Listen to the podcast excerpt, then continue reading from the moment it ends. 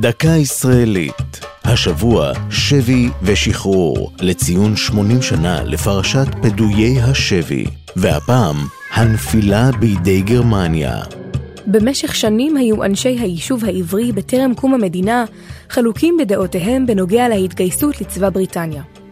עם פרוץ מלחמת העולם השנייה, טבע דוד בן גוריון את המשפט עלינו לעזור לאנגלים במלחמתם נגד היטלר כאילו לא היה ספר לבן, ועלינו לעמוד נגד הספר הלבן כאילו לא הייתה מלחמת עולם.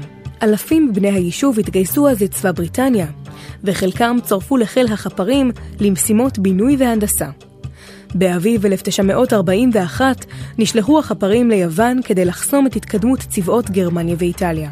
יחידות החפרים, שהורכבו מחיילים בריטיים וארץ ישראליים, נדחקו לעבר העיר קלמטה שבדרום יוון.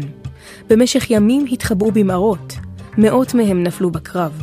בסוף חודש אפריל ניתנה הפקודה להיכנע. חיילי יחידות החפרים הובלו ברכבות ובמסעות רגליים ארוכים אל מחנה השבויים למסדורף שבפולין והועבדו בפרך.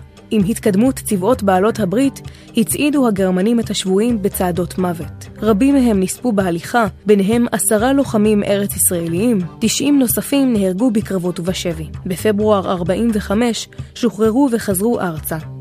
חלקם שב ללבוש מדים במלחמת השחרור. זו הייתה דקה ישראלית על שבי ושחרור. כתבה יעל צ'חנובר, ייעוץ טליה קליינר דייגי. הפיקו אור זועי סולומוני ויעל צ'חנובר.